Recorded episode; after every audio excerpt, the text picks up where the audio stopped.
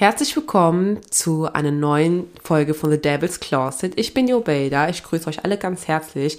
In dieser Folge spreche ich über Menschen, die gerne vortäuschen oder dieses Privileg haben möchten, ähm, oder kann man das Privileg nennen, dass man von denen denkt, dass sie wohlhabend sind, dass sie reich sind und zu was sie fähig sind, Dinge zu tun, damit man das von denen halt denkt. Und ähm, ich spreche auch mit ich spreche auch mit euch über bestimmte Begriffe wie Old Money, New Money und auch wie Designer uns armen Menschen ja auch austricksen. Ne? Und ähm, das alles findet in dieser Folge jetzt hier statt. Und ich fange jetzt über, äh, nee, ich fange jetzt mit einer Geschichte an, an eine sehr berühmte Geschichte, und zwar die Geschichte von Anna Delvey, bürgerlich Anna Sorkin, eine Hochstaplerin, ja, sie ist eine krasse Hochstaplerin, wo sogar jetzt eine Netflix-Serie veröffentlicht wurde. Und ähm, es ist heftig, Leute, Leute, es ist heftig. Und seine Hochstaplerin, die vorgetäuscht hat, reich zu sein und Leuten das Geld abgezogen hat. Und die Geschichte erzähle ich euch jetzt, für die, die die Geschichte nicht kennen. So, wie ich angefangen habe, Anna Delvey, eigentlich Anna Sorokin, bürgerlich. Ähm, sie kommt eigentlich aus Russland, also sie wurde in Russland geboren, aber 2006 zog sie nach Eschweiler, also nach Deutschland.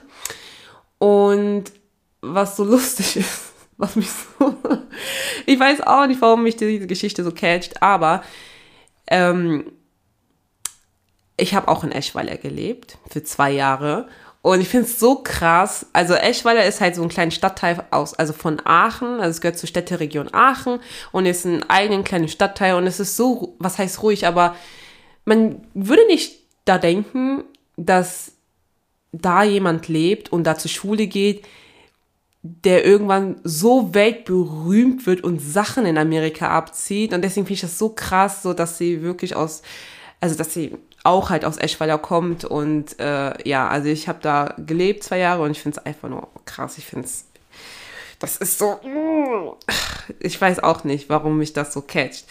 Ja, sie zog halt nach Eschweiler, also ne, nach Aachen 2006 mit ihrer Familie und ging halt da zur Schule und äh, hat da ganz normal ne, ihr Leben gelebt, Abitur gemacht.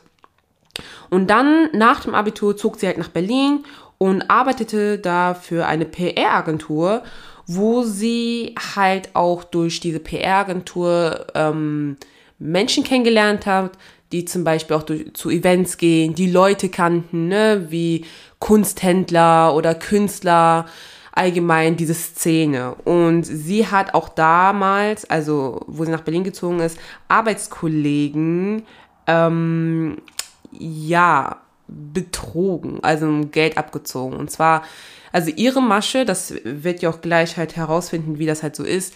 Und zwar gibt sie halt, also ich weiß nicht, wie sie es in Berlin gemacht hat, ob sie auch da schon Anna Delvey heißt, aber man geht davon aus, dass sie das halt später gemacht hat, wo sie weitergezogen ist. Aber wie sie es halt gemacht hat bei den Arbeitskollegen, ist ein bisschen unklar, aber die Arbeitskollegen haben sie nicht damals zu der Zeit in Berlin angezeigt. Das heißt, sie konnte einfach weiterziehen. Und ähm, deswegen ist auch nicht so direkt bekannt, was sie gemacht hat. Oder, oder wie man sagt, wie sie das gemacht hat. Sie zog dann nach Paris, wo sie, ne, man geht davon aus, dass sie da sich äh, unter dem Namen Anna Delvey ähm, sich umbenannt hat. Ich glaube auch, um, damit man sie ja nicht finden kann. Und sie hat dann ein Praktikum für das Mode- und Kunstmagazin Purple gemacht. Und da kam sie zu mehreren Kontakten, als zum Beispiel in Berlin. Und ähm, somit ging sie richtig in die Kunstszene. Und ähm, ja, durch dieses Praktikum durfte sie sogar nach New York gehen und im Nachhinein blieb sie auch in New York. Und dann ging es richtig ab, Leute. Sie hat jeden eine andere Story erzählt, also den sie da, da, sag ich mal, da kennengelernt hat. Sie hat gesagt, dass zum Beispiel ihr Vater, zum Beispiel bei einem hat sie gesagt, der Vater sei ein russischer Ölverkäufer, also sag ich mal, ein Ölgeschäft. Dann hat sie zu jemand anders gesagt, dass sie ähm, aus einer reichen Familie kommt mit einem hohen Erbe aus Köln ähm, und deswegen auch der Name Delvey und so weiter. Das heißt, sie hat vielen Leuten halt andere Geschichten erzählt und ähm, ja, deswegen hat man gedacht, okay, sie hat halt Geld, ne? Und ihre Masche war es halt so, dass entweder hat sie Cash bezahlt oder mit nicht gedeckten Checks. Also in Amerika ist es halt so, es gibt halt gedeckte Checks und halt nicht gedeckte Checks, wenn du halt äh, einen Check schreibst, sieht man nicht sofort, dass, ob der jetzt Geld am Konto ist oder nicht. Aber wenn man das in dem Fall ähm, bei der Bank halt bringt, kann man halt sehen, okay, kann man von dieser Person jetzt Geld einziehen oder halt nicht. Ich glaube, das ist halt die Bezeichnung von ungedeckten Checks. So nach dem Motto, wie als ob dein Konto jetzt gedeckt ist oder nicht. Ich gehe mal so davon aus. Das wäre jetzt meine Theorie. Ähm, ja, oder wenn ihre Kreditkarte, also sie hat es halt so gemacht, sie hat zum Beispiel jetzt bezahlt, die war jetzt in teuren Restaurants, sie hat bezahlt. Ne, also so wirklich so selbstbewusst hat ihre Karte hingelegt und falls sie abgelehnt wurde, hat sie halt ihre Freunde in Anführungsstrichen oder sage ich jetzt mal die Menschen, mit denen sie halt essen war, die sie halt durch Events und so weiter kennengelernt hat, die auch wohlhabend war, ähm, hat sie die halt gefragt, ey, könntest du vielleicht bei mir bezahlen? Ich glaube, da ähm, keine Ahnung, vielleicht wegen Deutschland und meine Karte ist ja auch nicht amerikanisch und vielleicht ist irgendwas mit der Bank los, aber du kriegst es auf jeden Fall wieder zurück, so, ne, einfach ganz lässig. Und weil man halt so gedacht hat, okay, sie kommt aus einer reichen Familie, wohlhabend, denkt man sich so, ja, mein Gott, dann kein Ding, so, ne, das kann ja mal jeden passieren, irgendwie so. Und das war ihre Masche und es geht ja noch weiter. Sie hat in New York auch in Hotels gelebt und immer in so krassen Suiten, wo auch eine Nacht, glaube ich, über 1000 Dollar gekostet hat. Bevor sie das gemacht hat, hatten zum Beispiel ihre Eltern auch immer ihre Miete bezahlt äh, in New York oder in Paris. Und deswegen konnte sie halt einfach, sag ich jetzt mal, machen, was sie wollte, bis ihre Eltern das halt gezeigt, äh, bezahlt haben. Aber weil natürlich die Eltern nicht so krasse ähm, Apartments bezahlen konnten in bestimmten Stadtteilen in New York, musste sie sich natürlich was ausdenken, um weiter als wohlhabend äh, gesehen zu werden. Also zog sie halt im Nachhinein in Hotels ein. Und zwar ähm, in Hotels, also ich weiß nicht, ja genau, ich glaube in amerikanischen Hotels, allgemein in Amerika arbeiten die halt viel mit Kreditkarten. Und äh, bei einem Hotel, am, am meisten bei Luxushotels, muss immer eine Kreditkarte ähm, angelegt werden für die Person, die jetzt da halt lebt. Weil wie gesagt, Hotels kosten immer pro Nacht und das muss halt berechnet werden. Und sie hat da halt eine Kreditkarte halt, äh, entweder hat sie eine vorgelegt oder halt keine. Entweder wo sie eine vorgelegt hat, konnte man das Geld nicht ähm, abziehen oder sie hat halt noch keine gelegt, hat gesagt, ja, ich mache das später, später und dann hat man das in dem Fall halt einfach so geglaubt, weil man möchte den Kunden auch nicht direkt, sag ich jetzt mal, sofort belästigen oder so, ähm, dass man das Gefühl hat, ne, äh, du musst das jetzt alles jetzt sofort machen. Und ja, wenn die Hotels, also in dem Fall das Personal, gekommen ist und gesagt hat, so, ähm, wir brauchen halt ne, das Geld, sie haben noch nicht bezahlt, hat sie äh, immer Fake-Überweisungen gezeigt ähm, dass zum Beispiel, ne, dass man zum Beispiel sehen kann, okay, Geld wurde abgebucht und es ist auf dem Weg und sie hat immer zum Beispiel gesagt, ähm, ach ja, internationale Überweisung, das dauert immer so lange, ich kenne das selber als nationale Überweisung, so nach dem Motto, meine Banken sind ja nicht in Amerika, sondern, sondern selbst auch äh, Schweizer Bankauszüge hat sie gezeigt. Die waren fake. So, sie hat Screenshots gezeigt von Schweizer Bankauszügen, die überhaupt nicht stimmen ähm, damit man die Hotels halt beruhigen kann. So nach dem Motto, okay, hier ist eine Abbuchung, das Geld ist unterwegs, wir müssen halt noch etwas warten. Ja, das ist halt richtig heftig. Und sie hat halt auch in der Zeit, wo sie in mehreren Hotels halt gelebt hat, ähm, auch ein Mädchen kennengelernt, mit der sie bis jetzt immer noch befreundet ist. Das ist richtig krass. Und äh, sie hat die zum Beispiel auch oft zu Wellnessen ähm, eingeladen und ganz teuren Sachen und äh, teilweise hat sie auch manchmal auch für Anna bezahlt, wo sie wieder diese Tricks gemacht hat, dass ihre Kreditkarte nicht funktioniert und so und so.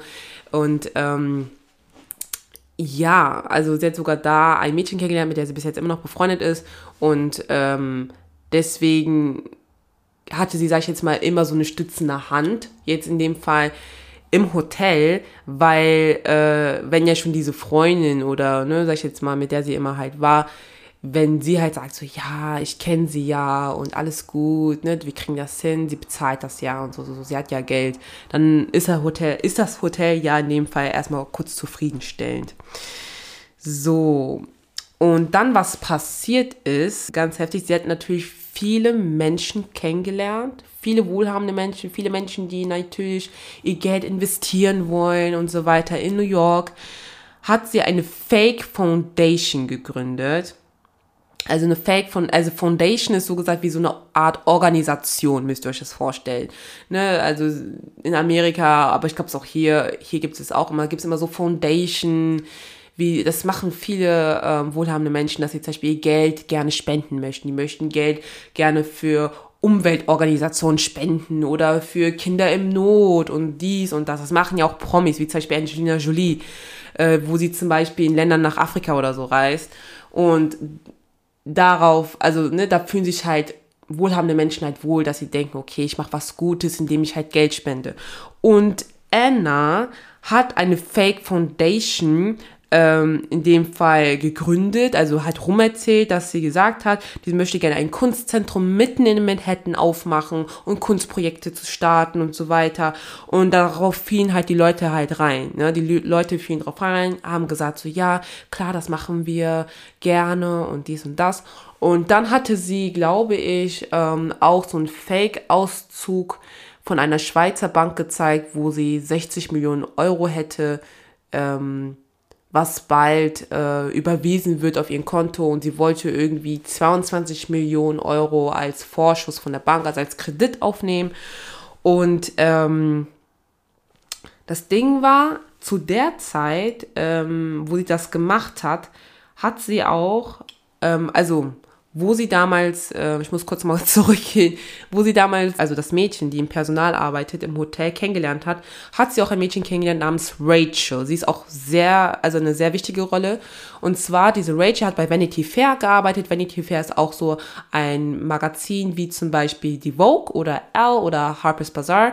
Und ähm, da gab es auch eine Story, äh, die erzähle ich auf jeden Fall jetzt gleich. Aber sie hat im Nachhinein ähm, Anna bei der, sie war die erste Person, die sie bei der Polizei ähm, angezeigt hat. Sie war halt die erste Person.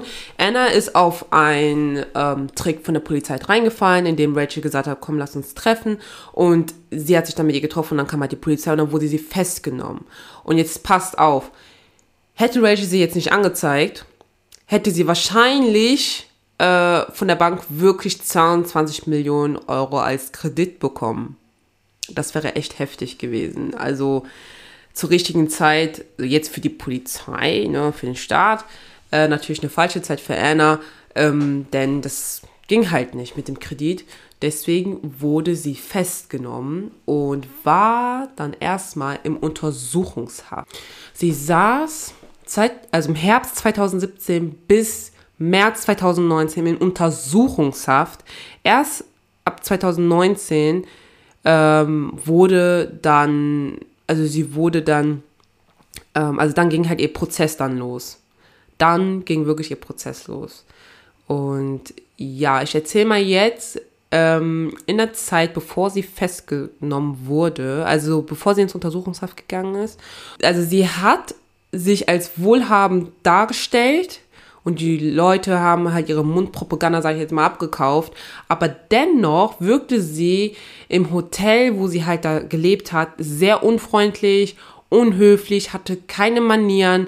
Und das hat man halt äh, bemerkt, weil sie halt auffällig war. Weil alle anderen, die jetzt in den oberen Klassen waren, ähm, die waren halt nicht so weil sie halt wirklich von der oberen Klasse kommen. Ne? Sie, ich will nicht sagen, dass Menschen, die jetzt nicht auch von oberen Klassen kommen, dass sie nicht wissen, wie sie sich benehmen, aber halt, wie soll ich das sagen? Wenn du immer in teuren Hotels bist und so weiter oder in bestimmten Events, Galerien, da verhältst du dich halt einfach anders, weil das ist halt bei dir so Alltag. Aber Ähm, ich kann mir auch sehr gut vorstellen, wenn ich jetzt, also ich bin nie in teuren Restaurants und ich kann mir gut vorstellen, wenn ich jetzt einfach in einem teuren Restaurant bin, dass es bestimmte Regeln gibt, die ich zum Beispiel gar, gar nicht kenne und dann würde ich auch auffallen. Und das hat man bei ihr halt sehr gut gemerkt. Und in der Zeit, wo das auch ähm, war, dass Rachel, also ungefähr in der Zeit, wo Rachel, die Freundin, die sie auch kenn also ne, die sie kennengelernt hat, die sie nachher bei der Polizei angezeigt hat, ähm, in der Zeit hatte Anna 30.000 Dollar Schulden im Hotel, wo sie da halt gelebt hat. Ähm, also ich glaube in, insgesamt in mehreren Hotels, weil es wird angegeben, dass sie in mehreren Hotels äh, gelebt hat, dass sie einmal da gelebt hat und dann wurde sie rausgeschmissen, weil die Kreditkarte ne, hat nicht funktioniert, keine Kreditkarte wurde angelegt, äh, alles hat sich, ne, sie hat sich halt alles verzögern lassen und dann wollte halt das Hotel das nicht mehr machen.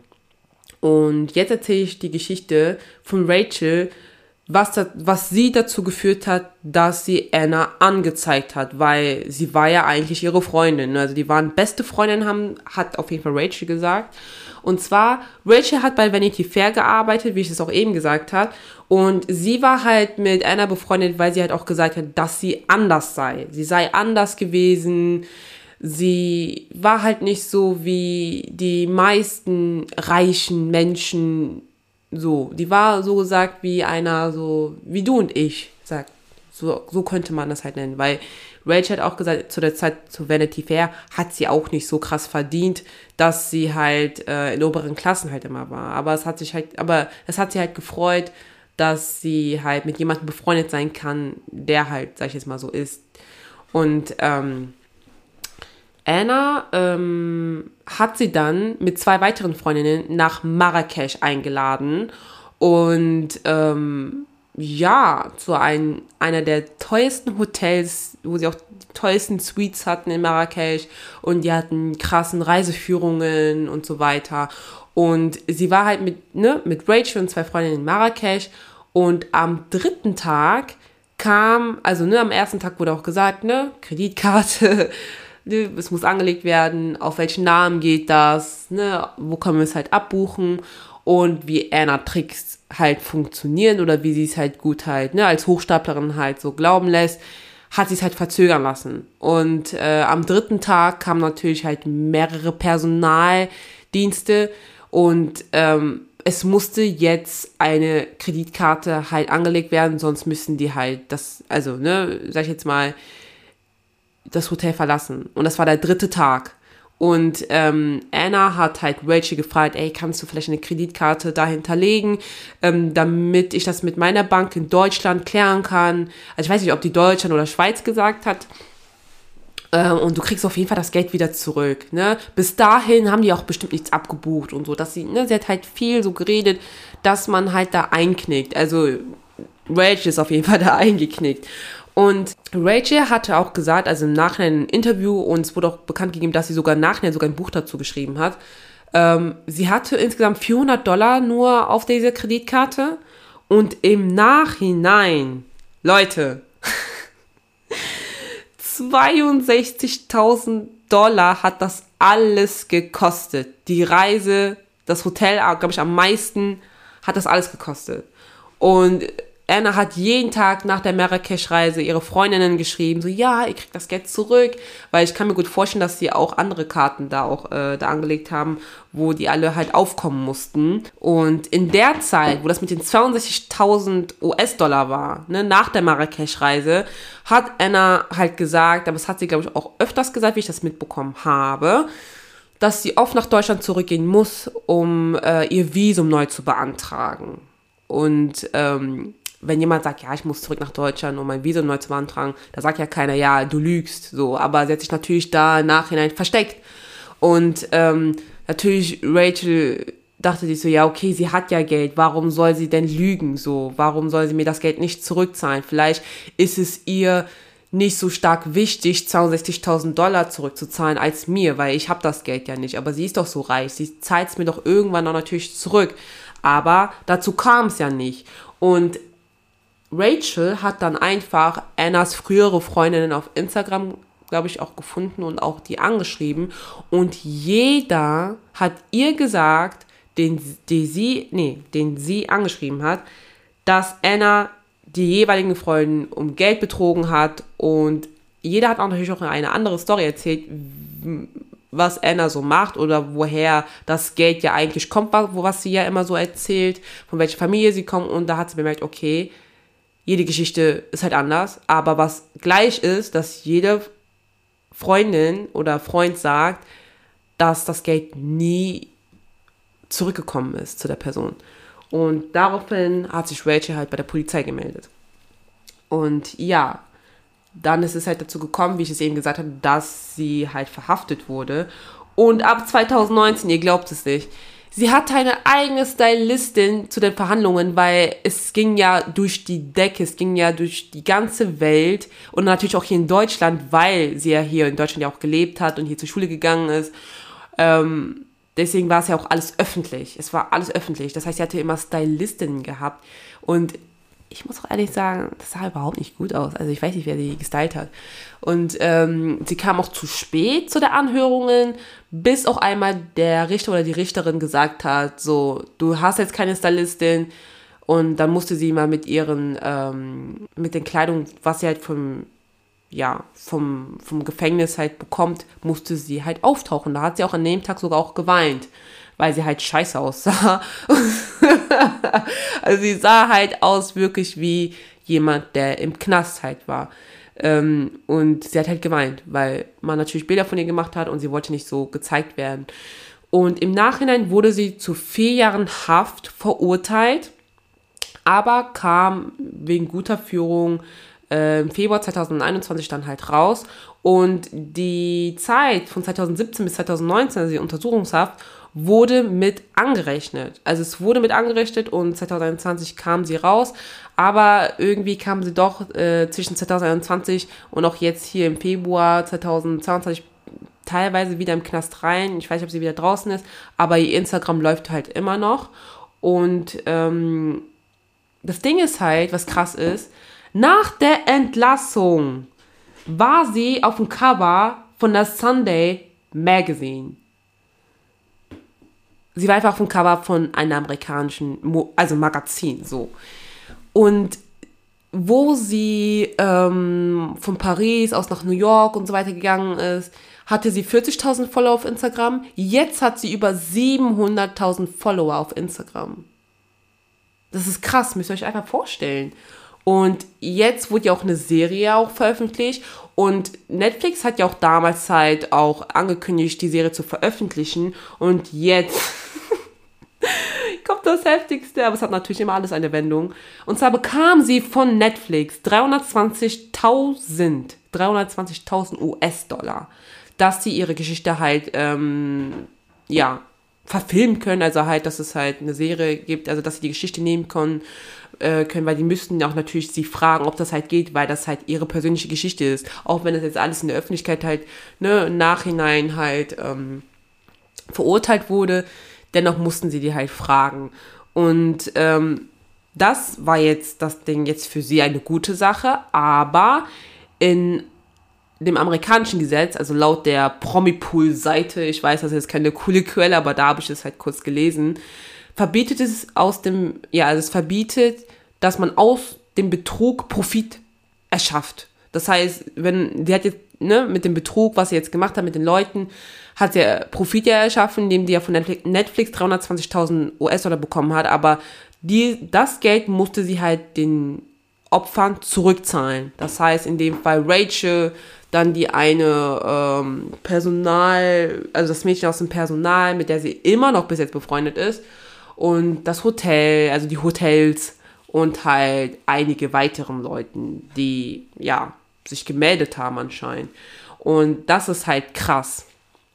Ja, das ist halt die Geschichte. So, wie findet ihr die? Ich finde die so heftig. Ich habe die schon damals im Fernsehen kurz mitbekommen und fand das auch krass, aber dass jetzt wirklich eine Netflix-Serie rauskommt, also rausgekommen ist, also sie ist halt, sie trennt auch. Ich habe, äh, also ich bin jetzt bei der zweiten Folge, die, also das ist so eine Miniserie und eine Folge geht halt so fast eine Stunde oder über eine Stunde. Und ja, ich finde es ist okay, kann man gucken, aber es ist krass. Es ist echt krass. Und sie wirkt auch so, als ob sie das halt alles so voll feiert, weil auf ihre Instagram-Seite, also ne, postet sie auch viel über die Serie und dies und das. Und es ist halt heftig, weil ach, es ist so komisch. Also es gibt Leute im Internet, die feiern das, was sie gemacht haben, und es gibt andere Leute, die sind halt so dagegen voll neutral. Und ich weiß gar nicht, ehrlich gesagt, was ich davon halten soll, weil es ist halt, ne, man gibt sich vor, was zu sein, was man nicht ist. Und das Ding ist, am Ende haben die Menschen geleidet, die eigentlich nichts haben. Und zwar zum Beispiel Rachel. So, sie war nicht reich. Und auch die Freundin, mit der sie bis jetzt immer noch befreundet ist, so, die auch, äh, ja, insgesamt hat die, glaube ich, 3000 Dollar von ihr irgendwie, sag ich jetzt mal, abgezogen. Und sie war halt einfach eine ganz normale Personalkraft im Hotel. Und natürlich sind noch weitere Opfer, aber es sind halt meistens die, die halt nicht wohlhabend waren oder halt sind.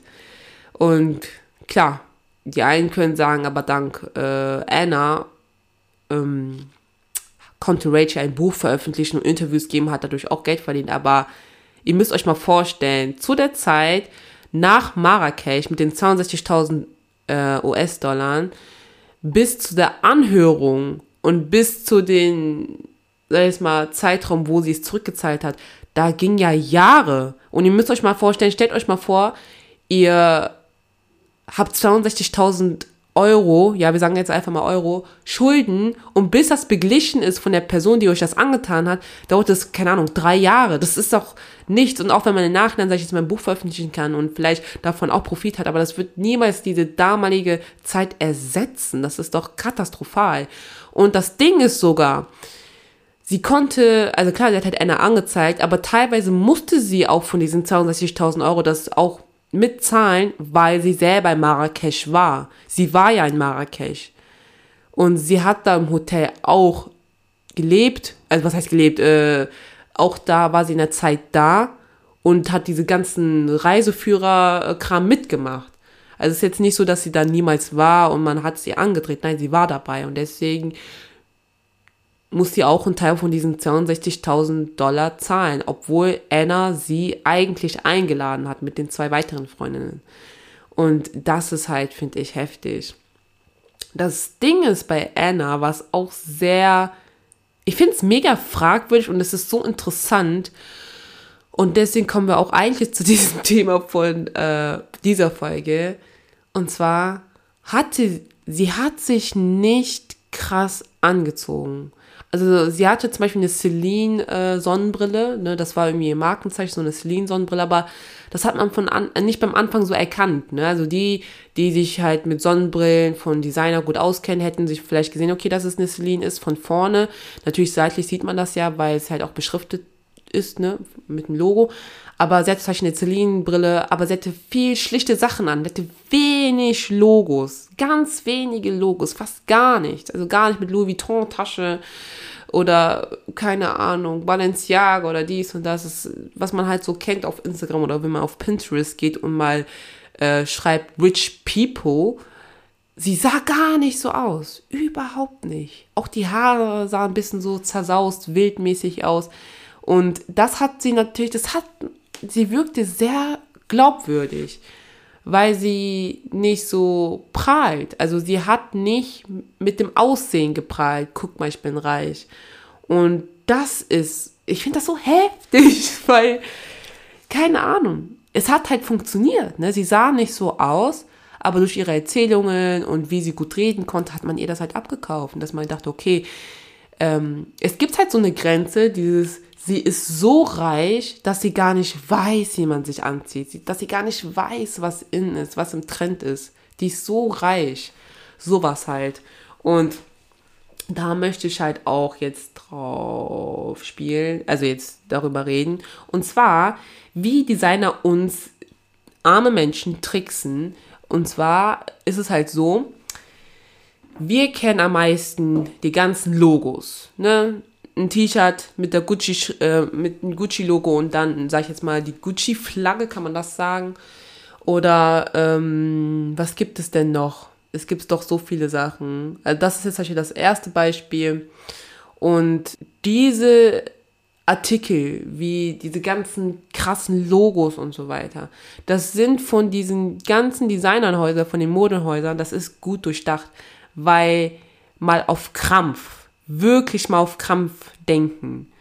Denkt ihr wirklich, dass jemand, der so wohlhabend ist, sich ein T-Shirt, wo da ein Gucci-Logo abgebildet ist in der Mitte, sich das kauft? Und obwohl der weiß, das ist jetzt kein Kaschmir oder so? Ich glaube nicht. Es gibt einige, die machen das, aber glaubt es mir, solche Artikel mit Gucci-Logo drauf oder diese ähm, ich glaube, das war jetzt von Balenciaga jetzt nicht äh, von vornherein gedacht, das mit den Triple S Sneakern. Aber mittlerweile solche Sachen sind halt so durchdacht, dass sie wissen, diese Mehrheit, diese Menschen, die sich das eigentlich nicht leisten können, die kaufen sich das, um sich so zu fühlen, wie die, die wirklich reich sind. Und die Menschen, die wirklich reich sind, die kaufen sich wahrscheinlich von Balenciaga irgendwie ein Haute Couture Kleid oder einen richtig krassen Mantel, was vierstellig bis, ne, also vierstellig einfach kostet, so. Und wo man nicht von Anfang an sieht, dass es von Balenciaga ist, beispielsweise, weil es nicht drauf plakatiert, also plakatiert wurde. Aber alles, was so plakatiert wird, das ist halt so, es ist gut durchdacht von den Modenhäusern heutzutage es ist sehr gut durchdacht. Oder zum Beispiel diese damaligen Gucci-Sneakern. So glaubt es mir, dass. Es ist ja kein Geheimnis. Es ist kein Geheimnis, dass ähm, die Designer schon darauf achten, okay, was können wir verkaufen, damit die Menschen, die nicht wohlhabend sind, darauf anspringen und denken, okay, komm, ich fühle mich halt genauso wie die Marke, das ein, ähm, ein so zeigt.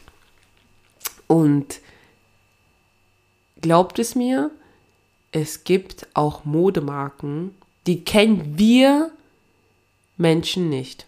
Das kennen nur die, die wirklich, wirklich, wirklich reich sind. Und diese Modemarken, die haben keine krassen Logos.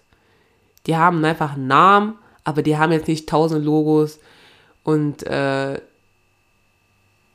bestimmte Pieces, wo man sagt, okay, das kauft halt jeder. So, wisst ihr, zum Beispiel bei Louis Vuitton, das, also Louis Vuitton ist ja sehr bekannt für ähm, Gepäcke, also für das Gepäck. Die sind sehr bekannt. Damals haben die auch damit gestartet, dass die Gepäcke halt rausgebracht haben, ne?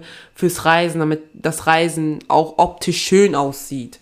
Und auch damals haben die halt auch ähm, diese Logos halt gebracht, also halt das Monochrom von Louis Vuitton und das hat sich halt durchgesetzt. Aber ich bin auch der Meinung, dass es damals nicht das Ziel war, dass, äh, sag ich jetzt mal, dass es für Menschen gedacht ist, die sich das eigentlich nicht leisten können, aber drauf anspringen und dann sich das dann halt ne, sparen und dann kaufen, um sich halt so zu fühlen, wie man denkt, wie Reiche sich fühlen. Glaube ich nicht. Aber ich bin der Meinung, heutzutage ähm, zum Beispiel diese Prada-Bags, ne? Also diese Prada 2005 Bag, ähm, ne? Diese kleinen Taschen, wo da mit Dreieck, mit Prada, so, ich bin mir hundertprozentig sicher, ne? Die Tasche kostet 700, 800 Euro, dass das nicht gedacht ist, dass man jetzt so denkt, ja, okay, ne, hier mal so eine Tasche, sondern dass sie wissen, diese Tasche macht einen Hype, weil es zum Beispiel Influencer tragen, Models tragen und dann will man das halt auch haben, aber die echten krassen Prada-Bags, die genauso hochwertig sind, sag ich jetzt mal, wie eine Hermes-Bag oder so. Die kauf, das kaufen wir uns ja gar nicht. Wir kaufen uns ja die Taschen ja nicht, weil es viel zu hoch wäre. Es, das kostet 2400 Euro oder 5000 Euro beispielsweise. Und das kaufen sich halt auch nur die, die sich das halt wirklich leisten können. Und da wird auch ganz anders von diesem Modedesigner Werbung gemacht. Teilweise fast nichts Wirkliches. Aber diese Prada-Bags, diese 2005-Bag, die wir ja alle auf Instagram und so weiter sehen, da machen die natürlich krass Werbung zu, weil sie wissen, die Mehrheit will was haben, was teuer ist, was designerhaftes ist.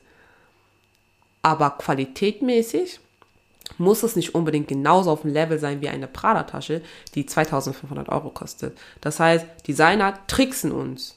Was heißt tricksen uns? Aber sie wissen, auch Menschen, die sich das nicht leisten können, werden versuchen, sich die Sachen kaufen zu wollen. Um die auch einfach mal zu stillen, entwerfen sie Sachen, wo sie genau wissen, das, sind genau, das ist genau die Zielgruppe, die drauf anspringt. Und die anderen Zielgruppe, die sich das wirklich leisten kann, für die haben wir einfach eine andere Kollektion. Und sowas gibt es halt. Und so, das gibt es. Und deswegen, Leute, wie soll ich das sagen? Springt nicht drauf rein. Also, was heißt, springt nicht drauf rein, aber es ist halt so, klar, wenn du dir eine Prada 2005 oder 2006, ich bin mir da unsicher, Tasche, die da holst, klar, du hast eine Tasche von Prada, aber es ist nicht auf demselben Level, auch wenn 800 oder 700 Euro für eine ganz kleine Tasche sehr viel Geld sind. Ich weiß, sehr, sehr, sehr viel Geld. Ähm, es ist nicht auf demselben Level wie eine Givenchy-Tasche für 2.000 bis 3.000 Euro. So. Oder das auch von Prada. Das ist halt sehr gut durchdacht. Sehr, sehr, sehr, sehr, sehr gut durchdacht, Leute.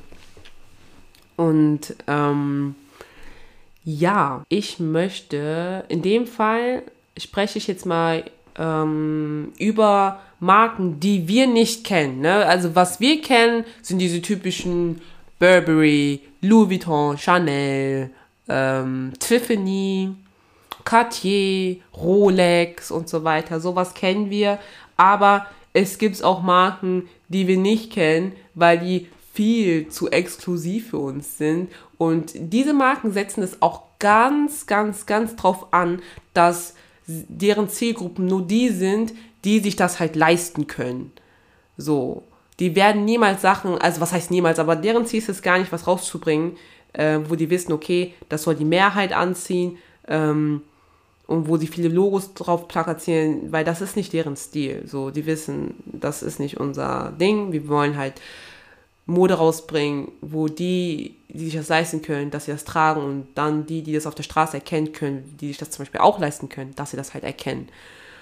Das ist jetzt ganz komisch zu erklären. Aber ich habe jetzt paar Modemarken rausgesucht. Und zwar habe ich einfach, ähm, also die Quelle hier dazu, ähm, habe ich von Influencer, muss ich sagen, Wardrobe. Also halt, es gibt so Instagram-Seiten von, nee, es gibt ja, es gibt Seiten auf Instagram, wo Leute eine Instagram-Seite über einen Influencer erstellen, ähm, die zeigen, woher die Klamotten sind, so. Und da habe ich halt Designer gefunden, die ich Beispiel nicht kannte, habe die gegoogelt und dachte mir, ach krass. Und die Sachen sind nicht günstig. Fangen wir mal an. Und zwar gibt es eine Marke, also ein Designer, äh, Giambattista nee, sorry, Giambattista Valli. Ist ein Designer und er ähm, hat zum Beispiel für Oscar, also für die Oscars, für Cannes, also für ein Filmevent oder für die Golden Globes hat er auch so halt Stars halt designt, äh, Kleider halt entworfen. Und ähm, ja, der Name kam mir nie so bekannt und ich glaube, wenn man wirklich in der Szene ist, würde man zum Beispiel ein äh, Giambattista Valli kennen. Dann gibt es halt eine italienische Modemarke, die nennt sich Prioni, macht auch halt ähm, ganz normales äh, Ready-to-Wear, also ähm, Kleidung, die man halt auf der, also auf der Straße, allgemein, in Allgemeinheit im Alltag anziehen kann. Dann gibt es eine Marke, die liebe ich sehr, sehr, sehr. Aber ich glaube, die ist auch nicht mehr ähm, unbekannt und zwar Acne Studios. Acne Studios sind, ist halt auch so eine Marke, die versucht nicht viel zu, wenn es um Logos geht, zu prahlen oder so, dass man, also bei denen ist es halt wirklich deren Zielgruppe wer sich das also so wirkt es auf mich, ne? Also alles, was ich sage, ist halt so eine Wirkung, die ich halt so empfinde. Und zwar die, die, die sich das leisten können, für die entwerfen wir das, ne? Dann gibt es einen Designer, nennt sich Christopher Esper, macht auch Kleidung für, also ne, für Street. Also was heißt für Street? Also ne, für den Alltag kann man das auch sagen und auch Abendgarderobe. Dann gibt es von einem japanischen Modedesigner Issey Miyake, also ich hoffe, es tut mir leid, wenn ich das falsch ausspreche, Issey Miyake. Und zwar seine Modereihe Please Please. Also Plätze bitte oder Platz bitte. Please, please. Und die Modemarke ist auch richtig, richtig schön. Am meisten die Abendgarderobe, aber auch preislich wie alle anderen sehr, sehr, sehr hoch. Dann gibt es eine italienische Modemarke aus Milan und zwar The Artico.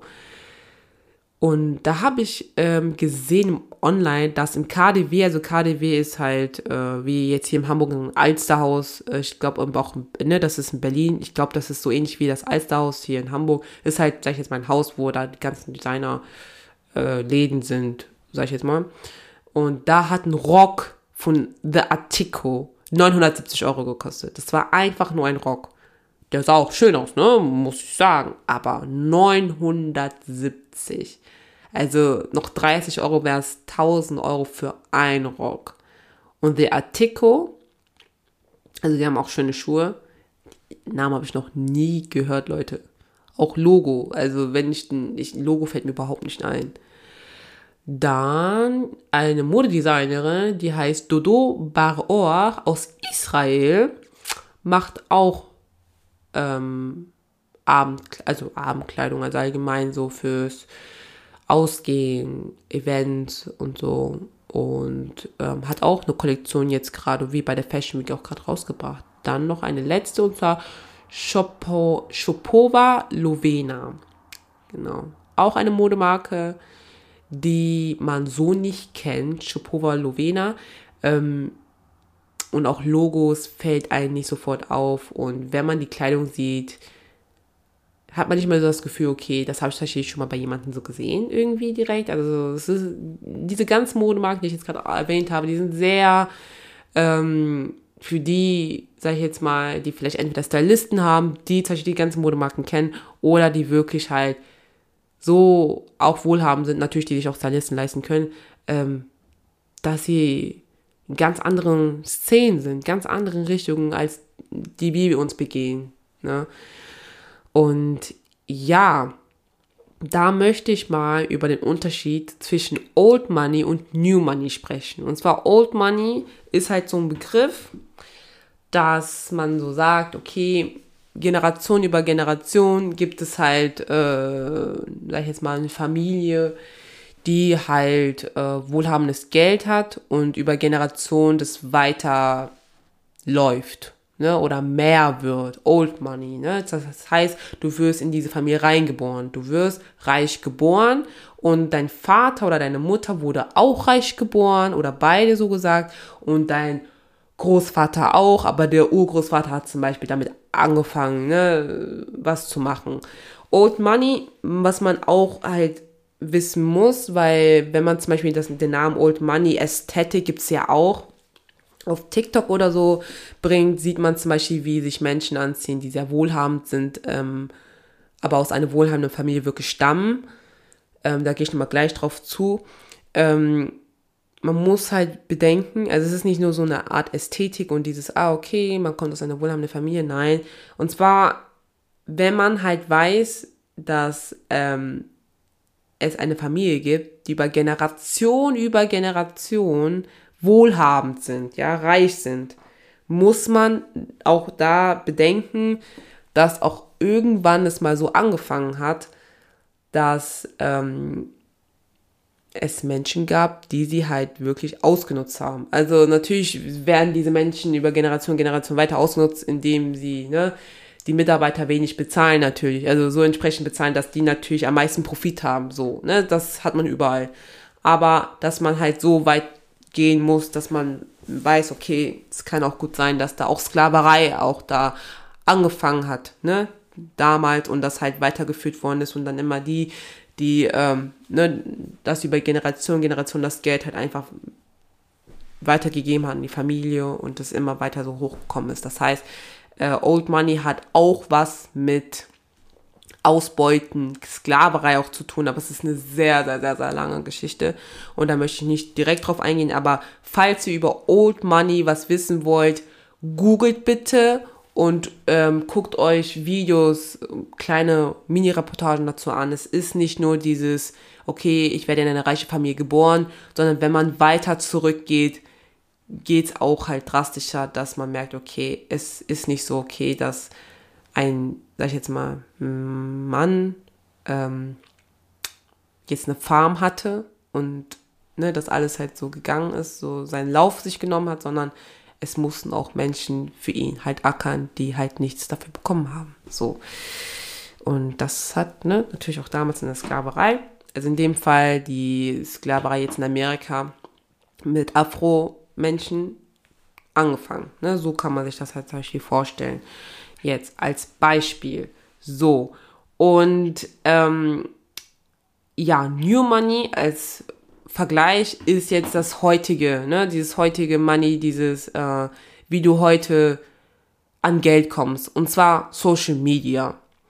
Ähm, das heißt, bist du Influencer oder hast du mit YouTube angefangen und irgendwann, ne, hast du deine Millionen geknackt oder die ganzen Kooperationen. Ne? Das kommt auch dazu, dass man halt auch äh, sehr krass verdient halt als äh, ein Normalverdiener in dem Fall. Und dann, ja, bist du halt auch in dem Fall in diesem Zeitraum ne, wohlhabend. Ne? Es gibt ja auch Influencer, die waren wohlhabend, was heißt wohlhabend, aber hatten halt entsprechend gut Geld und im Nachhinein ist jetzt alles halt weg, weil ne, das Finanzamt kommt und dann im Nachhinein. Oder der Hype ist weg, du bist gecancelt, ne, Cancel Culture. Oder hat ne? Oder einen krassen Shitstorm, was ja auch zu Cancel Culture, äh, sorry, Cancel Culture gehört. Und dann wäre es zum Beispiel weg. Aber Unterschied zwischen Old Money, New Money, Old Money, Generation über Generation, New Money, so gesagt self-made. Oder du gehst in eine Reality-Show, machst eine Reality-Show und dann so nach dem Motto äh, steigerst du dich hoch als ähm, bekannte Person und wirst dadurch halt einfach reicher oder hast dein Geld und lebst halt damit, ne? Und ja, der Unterschied zwischen Old Money und New Money, das kann man so gut, ja, wie soll ich das sagen? Es gibt so gute Beispiele, wo man denkt, okay, äußerlich kann man das sehen. Und zwar bei Anna Delvey, wie ich es auch gesagt habe. Sie hat sich zum Beispiel nicht so mit Logos halt ähm, plakatiert am Körper und sie hat sich sehr dieses, dass sie so reich aussah, okay, sie weiß gar nicht, wie man sich anzieht, so angezogen. Und das ist auch ein bisschen so eine Art Old Money. So, die, also die Leute, die zum Beispiel aus wohlhabenden Familien kommen, nicht alle sind so, ja, also einige ziehen sich auch, glaube ich, an mit voll viel Logos und dies und das. Aber sie müssen ja nicht beweisen, dass sie reich sind durch deren Klamotten, weil sie es ja wissen. So, sie wissen, die sind ja reich. Oder durch den Nachnamen, weil sich das ja rumspricht, weil man die Familie schon seit ne, Generation Generation kennt, ist es so oder so klar. Also deswegen, warum sollte man sich dann so krass anziehen oder sich Trends halt kaufen, wenn man doch weiß, man ist reich. Wisst ihr, was ich meine? Also ich hoffe, ihr versteht, was ich meine. Und ähm, das ist auch, muss ich sagen, ein bisschen sparsam, weil man sagt so, Old Money Ästhetik wäre jetzt dieses, sie achten auf Qualität. Das heißt, sie kaufen nicht, was jetzt im Trend ist, sondern sie achten darauf, das, was ich kaufe, dass es gut hält, dass ich gut damit aussehe und dass es Jahre hält. Und sie sind halt eher so dann diesen Menschen, dass sie gucken, okay, das Haus, in dem Haus, wo ich lebe, äh, der Garten dazu oder meine teure Wohnung, dass die halt sehr schön eingerichtet ist, dass man sagt, okay, ich kann hier mietfrei für immer leben und meine äh, Nachfahren zum Beispiel auch so und machen zum Beispiel schöne Urlaube oder so weiter. Aber sie sind jetzt nicht diese Menschen, die jetzt in Lamborghinis rumfahren durch die Städten und äh, Rolexe tragen, Cartier äh, oder so um sich tragen und so weiter, weil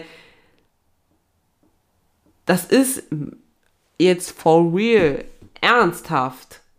Egal, ob du wirklich reich bist oder Geld gespart hast, aber es ist Geldverschwendung. Leute, es ist wirklich Geldverschwendung. Klar, für Rolex, für bestimmte Modelle oder allgemein, also ich muss auch, sagen, ich kenne mich nicht mit Uhren aus, also bitte don't hate me so much.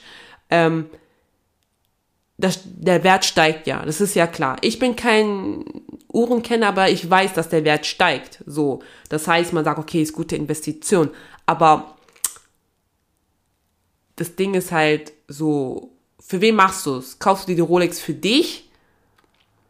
Oder kaufst du dir die Rolex, dass man sieht, dass du eine Rolex hast, eine echte Rolex? Und klar, kann man, kann, kann eine Uhr eine sehr gute Investi Investition sein, aber es können auch andere Sachen. Das ist halt die Frage, so, man kann auch Sachen investieren, also die halt an Wert steigen, die muss man nicht tagtäglich mit sich rumschleppen. Ja? Weil stellt euch mal vor, die Rolex wird euch geklaut und ihr habt die euch gekauft, damit sie halt, äh, damit der Wert halt steigt und im Nachhinein, also ne, die ist halt geklaut dann und was habt ihr dann? Dann habt ihr Geld verloren. Dann ist es das, dann habt ihr Geld verloren. So. Und New Money ist genau das Gegenteil. Das heißt, du hast äh, eine krasse Louis Bag oder eine Yves Saint Laurent Bag, äh, dann hast du keine Ahnung, was gibt es noch? Die Prada Boots, die sehr beliebt sind, die Bottega Veneta Boots, äh, dann äh, eine Bottega Veneta grüne Wollentasche oder so. Ich kenne jetzt den Namen da jetzt nicht auswendig. Ähm, sowas in der Richtung, ne? dass man viele Sachen im Trend kauft, ähm, dass du viel Urlaub machst, was nicht notwendig ist. So, also dieses, du bist im Winter, fliegst du nach äh, in den Malediven, nach Ibiza und so weiter. Also, ne, dass du viel Geld zum Beispiel ausgibst im Nachhinein. Also, ne, viel Geld gibst du halt aus, was du natürlich auch besitzt, zeigst das viel auf Instagram, aber das ist halt dieses Unterschied, dieses New Money, dieses, du wurdest nicht in so eine Familie reingeboren und hast jetzt das Geld und musst halt gucken, okay, wie gehe ich mit dem Geld um, mit, ne, wie lebe ich damit? Und ich kann das gut nachvollziehen, wenn man denkt, okay, ich habe jetzt dieses Geld, ähm, ich kaufe mir das und das und das und das, weil ich das unbedingt haben möchte. Aber im Nachhinein ist halt auch die Frage so, das, was ich jetzt gekauft habe, lohnt es sich für die Zukunft und kann ich dadurch mehr Geld machen? Und ähm, das ist halt oft das Problem bei New Money. Also, ne, diesen New Money-Ding, äh, wenn man halt durch Social Media oder allgemein durch, keine Ahnung, was es halt auch gibt, heutzutage Startups oder so, Geld verdient, also ne, damit pro großen Summen macht und dann halt guckt, okay, wie gehe ich damit um? Und das ist halt ganz normal. Es ist auch menschlich, dass wenn du auf einmal halt dieses Geld hast, dieses ganze Geld, dass du genau das machst, was ähm, du dir immer halt wünschst.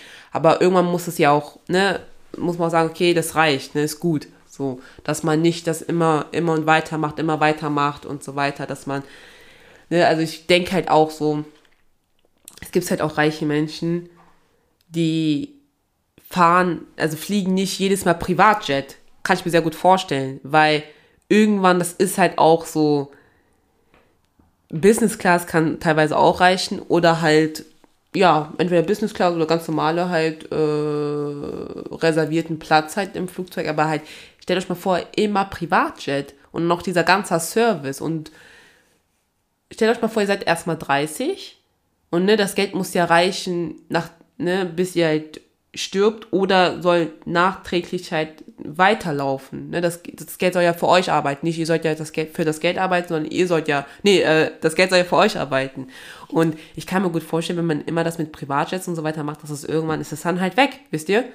Deswegen ist das halt, äh, wenn es um New Money geht, oft der Fehler, dass man halt sein Geld falsch angeht. Aber das kann, da kann man auch niemanden auch vorwerfen, weil die wurden nicht in einer reichen Familie geboren. Denen wurde es nicht gezeigt.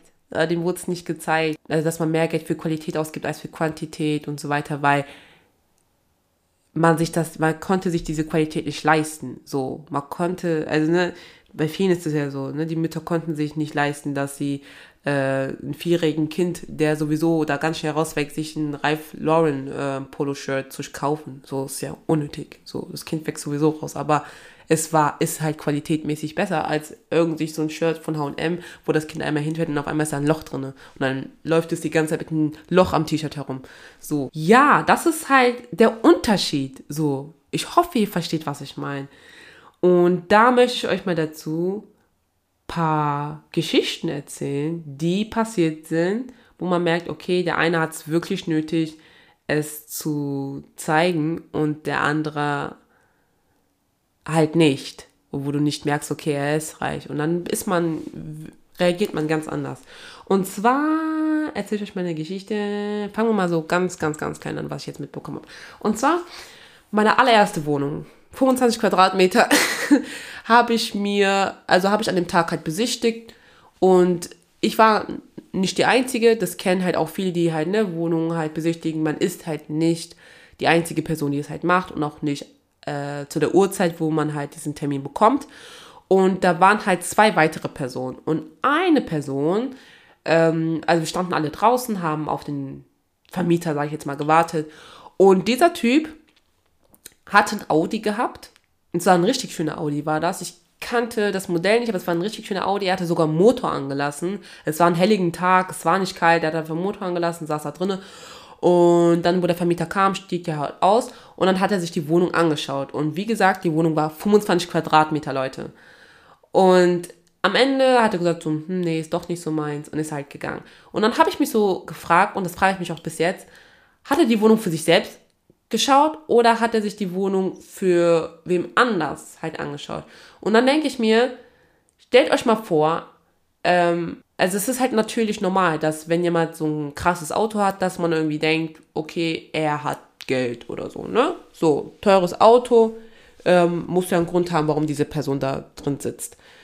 Und dann hat die Person eine 25 Quadratmeter Wohnung. Und dann denke ich mir, wie investierst du dein Geld? Weil ähm, du hast ja mehr davon, wenn du das Geld in eine größeren Wohnung investierst, als dann in ein Auto, was halt in Sekunden gecrashed werden könnte und du halt viel mehr zahlen müsstest im Nachhinein. Ich will nicht sagen, so nichts gegen Autoliebhaber oder so, aber das, ich dachte mir so gedacht, das passt irgendwie nicht zusammen. Da merkt man, okay, du kannst dir eigentlich das Auto nicht leisten, falls es wirklich dein eigenes Auto ist. So, ne? Egal ob geleast oder keine Ahnung, aber dann kannst du es dir nicht leisten, so. Und das fand ich so kurios und ein bisschen komisch. Ähm, und das hat mich irgendwie, bin ich manchmal immer noch so am Denken, so, was war das eigentlich für eine Person? Dann gab es eine Geschichte bei mir auf der Arbeit, ähm, und zwar kam ein Kunde außerhalb der Öffnungszeiten und er parkte einfach sein Porsche vor unsere Tür und kam rein und er wollte auf jeden Fall Hilfe haben. Ne? Er wollte ähm, Hilfe zu seinen Anliegen haben. so. Und äh, wir haben ihn darauf hingewiesen, dass wir eigentlich nicht aufhaben, aber er hat darauf bestanden. So, und dann hat er es da gelassen und ähm, ja, im Nachhinein äh, konnten wir ihn Anliegen lösen. Er hat sag ich jetzt mal, kam er wieder, um es abzuholen und musste halt Reparaturkosten halt bezahlen. Also nicht, dass sie, also es handelt nicht, es handelt sich nicht um sein Porsche, ne? Es handelt sich um ein Produkt, so. So, mein Artikel, sagen wir so, mein, ein Artikel, ganz normal Artikel. So. Und ähm, wir haben ihn halt den Preis genannt und dann hat er irgendwie gesagt, so, ja, ich hätte auch äh, die X-Summe oder diese Summe bezahlt, wäre egal, ich hätte es bezahlt und so, so, so, irgendwie so, irgendwie, ist irgendwie komisch so. Das Ding ist halt, ich denke mir, wenn man dir den Preis sagt, was du zahlen musst, dann zahlst doch einfach. Du musst nicht sagen, ja, ich, ich kann ja auch, ich hätte auch mehr zahlen können und so, ne? Also so, einfach komisch und meine Kollegin, äh, ich habe sie dann irgendwann drauf angesprochen, ich so, hey, ist dir das auch aufgefallen, wie der sich verhalten hat und so weiter und dann also sie hat, sie ist es, also ihr ist es genauso aufgefallen, das hat mich halt irgendwie gefreut, weil ich mir gedacht habe, okay, ich bin nicht die Einzige, die halt da irgendwie komisch halt so denkt, sich so von diesen Auftreten. Und sie meint halt auch im Nachhinein, ey, er tut mir in dem Fall leid, weil er hat es ja so nötig, vor unsere Tür mit seinem Porsche zu parken, anstatt am Parkplatz und im Nachhinein auch noch so zu, also einfach von sich aus, obwohl keiner gefragt hat, zuzugeben, äh, dass er auch mehr bezahlt hätte für eine Reparatur. Und dann denke ich mir, ja, krass, es kann gut sein. Er hat es wahrscheinlich echt nötig. Ähm, also keine Ahnung.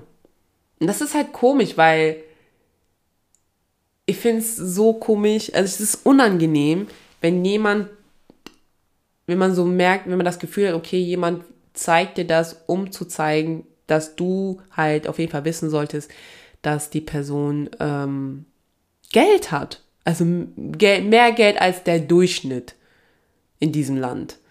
Und das ist so unangenehm, muss ich sagen.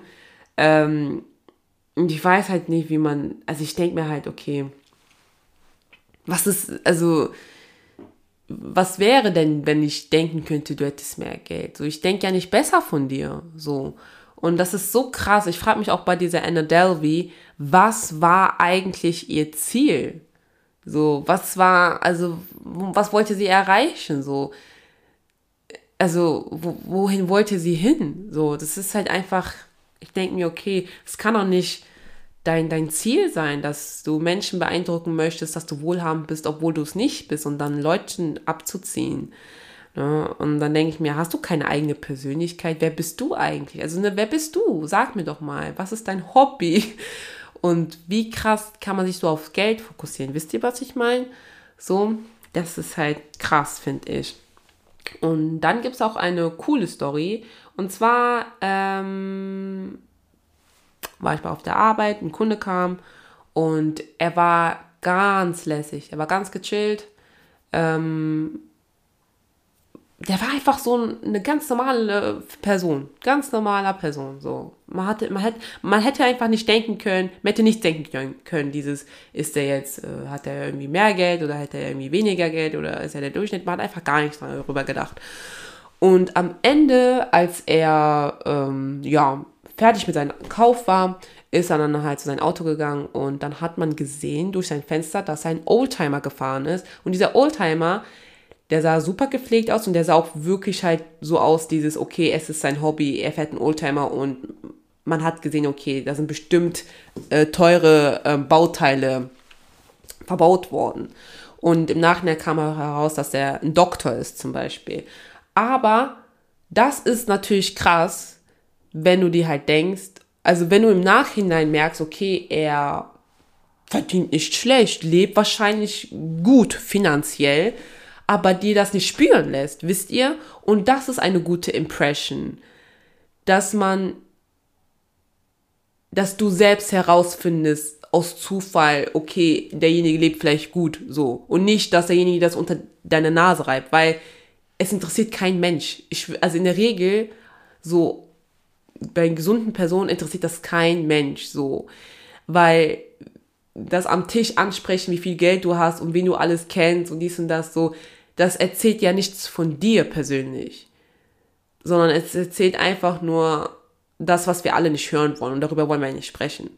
Aber wenn man, keine Ahnung, beispielsweise du bist mit einer Person jetzt draußen und dann gehst du zu der Person nach Hause und siehst auf einmal, oh krass, er hat antike Möbel oder die Wohnung ist richtig krass eingerichtet, richtig schön, schöne Gläser, schönes Geschirr und ähm, so, wisst ihr, dann, dann könnte man denken, oh okay, der lebt gut hier, wisst ihr? Und ich finde, eine tolle Wohnung impresst mich mehr als ein krasses, geiles Auto, was in ein paar Sekunden auf keine Ahnung wie viel PS hochfährt und du hast eine geile Sitzheizung, so, so. Das ist ja alles cool, aber ich wohne ja nicht in dem Auto, wisst ihr? Und ich verbringe ja auch nicht Zeit im Auto, sondern ich verbringe ja Zeit in deiner Unterkunft und ich bin ja mehr impressed, wenn deine Wohnung mega schön eingerichtet ist, so richtig gut durchdacht mit tollen was heißt Designermöbel, aber halt so mit Klasse, wisst ihr, mit Stil. So, das impresst mich mehr und dann denke ich mir, dann denke ich mir krass auch so, okay, ja, wer ist eigentlich diese Person? Und nicht halt äh, durch erzählen, ja, ich kenne den und den und boah, ich habe in, hab in einer Woche habe ich so und so viel äh, 1000 Euro gemacht und durch diese Kooperation und ja, mein Following ist so gestiegen und dies und das und dann denkst du dir so, ah, was ist das eigentlich für ein Quatsch hier so? Und ja, darüber habe ich halt einfach nachgedacht. Und die Geschichte mit Anna Davy dachte ich, okay, ist halt passend, weil ach, es ist so krass, finde ich. Es ist so eine heftige Geschichte. Und die Menschen sind halt gespalten, die wissen halt nicht, was sie denken sollen, ne? Soll die halt Gutes von ihr denken oder komplett Schlechtes. Und das Krasse ist ja auch noch, das ich voll vergessen hier zu, äh, noch zu sagen, eigentlich noch die Quelle, woher ich das eigentlich habe. Diese ganzen Daten, die habe ich voll vergessen. Und zwar, die Quelle habe ich teilweise von Wikipedia und noch von einem YouTube-Video und zwar von Katie Winter und der Titel nennt sich Das falsche Leben der Anna Delvey. Das tue ich nochmal in der ähm, Beschreibung nochmal hier. Ja, für die, die jetzt, also ne, genau, Beschreibung. Aber sie bereut zum Beispiel die Tat gar nicht, das, was sie getan hat. Sie denkt nicht, dass sie was Schlechtes getan hat. Das denkt sie einfach nicht. Das hat sie die ganze Zeit nie gedacht. Nie hat sie das gedacht. Das ist heftig. Und ähm, das Ding ist halt auch so, die Menschen, auch wie zum Beispiel dieser eine Kunde, der mit einem Porsche vor der Tür und dies und das und ne, sich zeigen wollte, ja, ne? Also der dieses Auftreten hat, wo man denken könnte, okay, so was machst du eigentlich da? Ähm, ich frage mich, spricht jemand, spricht jemals jemand, nee, spricht irgendjemand diese Person mal drauf an und fragt so mal bestimmte Sachen, wo man weiß, okay, die Person kann da wirklich nichts antworten oder so. Das frage ich mich, ja. Aber es ist halt so mit solchen Menschen, ich versuche mich gar nicht da äh, persönlich drauf aufzuhalten, weil ich mir denke, ey, du, du bist echt unangenehm, so, deine Nähe ist echt unangenehm.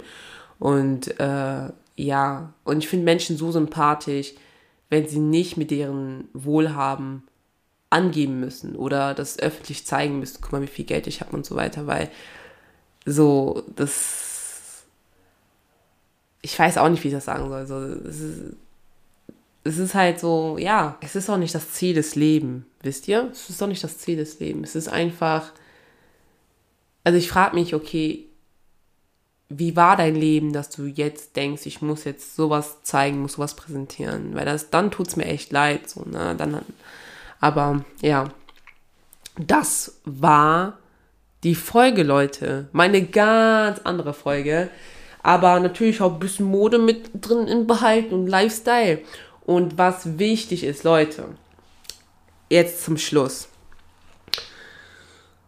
Ihr müsst nicht diese ganzen Logos tragen, damit man denkt, oh, ihr habt Geld oder oh, er hat Style, sondern also zieht das an, was ihr wollt. Natürlich, wenn das euer Stil ist, ey, dann ist das euer Stil. Ne, dann erkennt man das sowieso. Ich, ich, ich kenne auch Menschen, die tragen halt viel mit Logos, weil das halt wirklich deren Stil ist. Ne? Die sind halt in dieser Szene drin, äh, wenn es um Logos geht und ne, die neuesten Trends und so und so. Das ist halt deren Stil.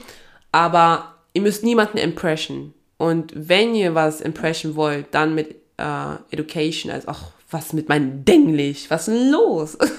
und zwar mit eurer Bildung. Ihr könnt euch immer weiterbilden. Bildung ist sehr wichtig. Glaubt mir, mit, mit mehr Wissen, mit Bildung kommt ihr viel mehr weiter könnt viel mehr Kontakte auch knüpfen, weil Menschen interessiert sind an eurem Wissen. Und ähm, wenn, und es ist viel, ich glaube, sinnvoller, sag ich jetzt mal, eure Wohnung schön einzurichten. Wenn ihr das Geld habt oder ihr drauf spart, investiert es in eure schöne Wohnung. Ihr wacht jeden Tag auf in eure Wohnung, schläft ein, investiert es doch gut. So, ich kann auch gut verstehen, dass man irgendwann noch mal eine schöne Tasche oder ein tolles Portemonnaie haben möchte, aber ähm, investiert es gut, was ihr jeden Tag gebrauchen könnt, so, wo ihr schön stolz sein drauf könnt. Obwohl, das könnte, könnte man jetzt bei allen sagen, aber ja, sowas wie, dass man denkt, ihr seid reich oder so, das ist nicht das Leben und das ist nicht alles, was zählt. Das ist nicht das, Leute. So, versucht euch selbst herauszufinden, wer ihr seid, wer ihr sein möchtet und äh, für was ihr euch interessiert und nicht, was andere denken sollen über euch. Und ähm, ja, zieht euch an, wie ihr wollt. Zum Beispiel, ich nach der Geschichte von Anna Delvey habe ich mich auch so gefragt, ähm, was denken die Leute über mich, wie ich, was, wer, wer ich bin? So, ich kann mir gut vorstellen, dass man nicht denkt, dass ich wohlhabend bin, aufgrund meiner Herkunft. Ich weiß auch nicht, es ist halt einfach so ein Köpfen von den Leuten, dass man denkt, okay, so, ne, sie kommt jetzt nicht aus einer wohlhabenden Familie, aber ähm, also ich möchte nicht negativ denken, ne, nicht falsch verstehen, aber ähm, ich frage mich, okay, was denken denn so die Menschen? Was denken die, ne? Also nach dieser Geschichte habe ich mir das auch gedacht, aber nachher habe ich mir gedacht, ach, so, ich könnte mich so crazy anziehen und dennoch vielleicht voll wohlhabend sein, aber ich kann mir gut vorstellen, dass die Leute immer noch denken könnten, okay, ähm, nö, sie ist nicht wohlhabend oder so. Wisst ihr, was ich meine? Naja, egal. Das war die Folge. Ich hoffe, es hat euch natürlich gefallen. Und lasst mich das wissen. Kennt ihr die Geschichte von Anna Derby? Habt ihr die Netflix-Serie geschaut oder schaut sie euch? Also ich würde sie. Was heißt, ihr könnt ruhig gucken. Es ist cool. Es ist cool. Es ist interessant, weil sie echt eine krasse Hochstaplerin ist. Ähm, und ja ich will die ganze Zeit immer was zum Ende sagen. Ich muss jetzt endlich mal zum Ende kommen. Ah, okay, ich wünsche euch alle auf jeden Fall egal, einen schönen Tag, schönen Morgen, schönen Abend und wir hören uns beim nächsten Mal. Tschüss.